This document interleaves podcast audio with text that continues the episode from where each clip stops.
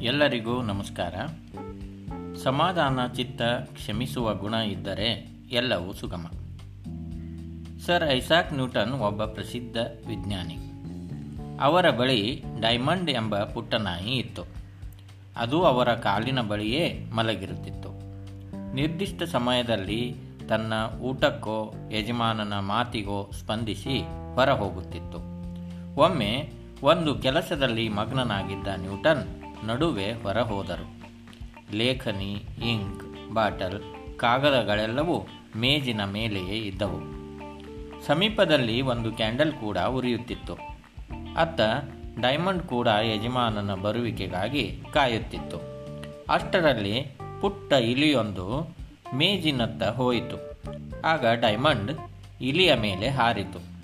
ಉರಿಯುತ್ತಿದ್ದ candle ಪೇಪರ್ನ ಮೇಲೆ ಬಿದ್ದು ಅಲ್ಲಿದ್ದ ಕಾಗದಗಳೆಲ್ಲ ಸುಟ್ಟು ಬೂದಿಯಾದವು. ನ್ಯೂಟನ್ ಮರಳಿ ಬಂದರು. ತನ್ನ ಕೋಣೆ ಮೇಜಿನ ದೃಶ್ಯ ಕಂಡವರಿಗೆ ಎಲ್ಲವೂ ಅರಿವಾಯಿತು. ಅವರ ಅಮೂಲ್ಯ ಸಂಶೋಧನೆ ಅಧ್ಯಯನದ ಕೆಲವು ತಿಂಗಳುಗಳಿಂದ ಶ್ರಮವಹಿಸಿ ಬರೆದ ಪ್ರಬಂಧ ಸುಟ್ಟು ಬೂದಿಯಾಗಿತ್ತು. ತನ್ನ ಶ್ರಮ ವ್ಯರ್ಥವಾದುದನ್ನು ಕಂಡು ದುಃಖಿತರಾದರು. ಆದರೆ ಕೋಪಗೊಳ್ಳಲಿಲ್ಲ. ಶಾಂತ ಚಿತ್ತದಿಂದ ಡೈಮಂಡ್ನನ್ನು ಕರೆದು, ನೋಡು ಡೈಮಂಡ್, ನಿನ್ನ ಚೇಷ್ಟೆಯ ಅರಿವು ನಿನಗಿಲ್ಲ, ಎಂದರು. ಮೇಜಿನ ಮೇಲಿದ್ದ ಬೂದಿಯನ್ನು ತಾವೇ ಒರೆಸಿ ಘಟನೆಯನ್ನು ಮರೆತು ಮತ್ತೆ ಬರೆಯಲು ಪುನರಾರಂಭಿಸಿದರು. ನ್ಯೂಟನರ ಈ ಸಮಾಧಾನ ಚಿತ್ತ ಮತ್ತು ನಡೆದ ಕೆಟ್ಟ ಘಟನೆಗಳ ಬಗ್ಗೆ ಮತ್ತೆ ಮತ್ತೆ ಚಿಂತಿಸದೆ ಅಲ್ಲಿಯೇ ಮರೆತು ಬಿಡುವ ಸ್ವಭಾವವನ್ನು ನಾವು ಕೂಡ ಅನುಸರಿಸಿದರೆ ಒಳ್ಳೆಯದು.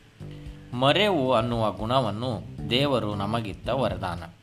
ಕೆಟ್ಟದ್ದನ್ನು ಮರೆತು ಬಿಡೋಣ, ಒಳ್ಳೆಯದನ್ನು ಪಾಲಿಸೋಣ.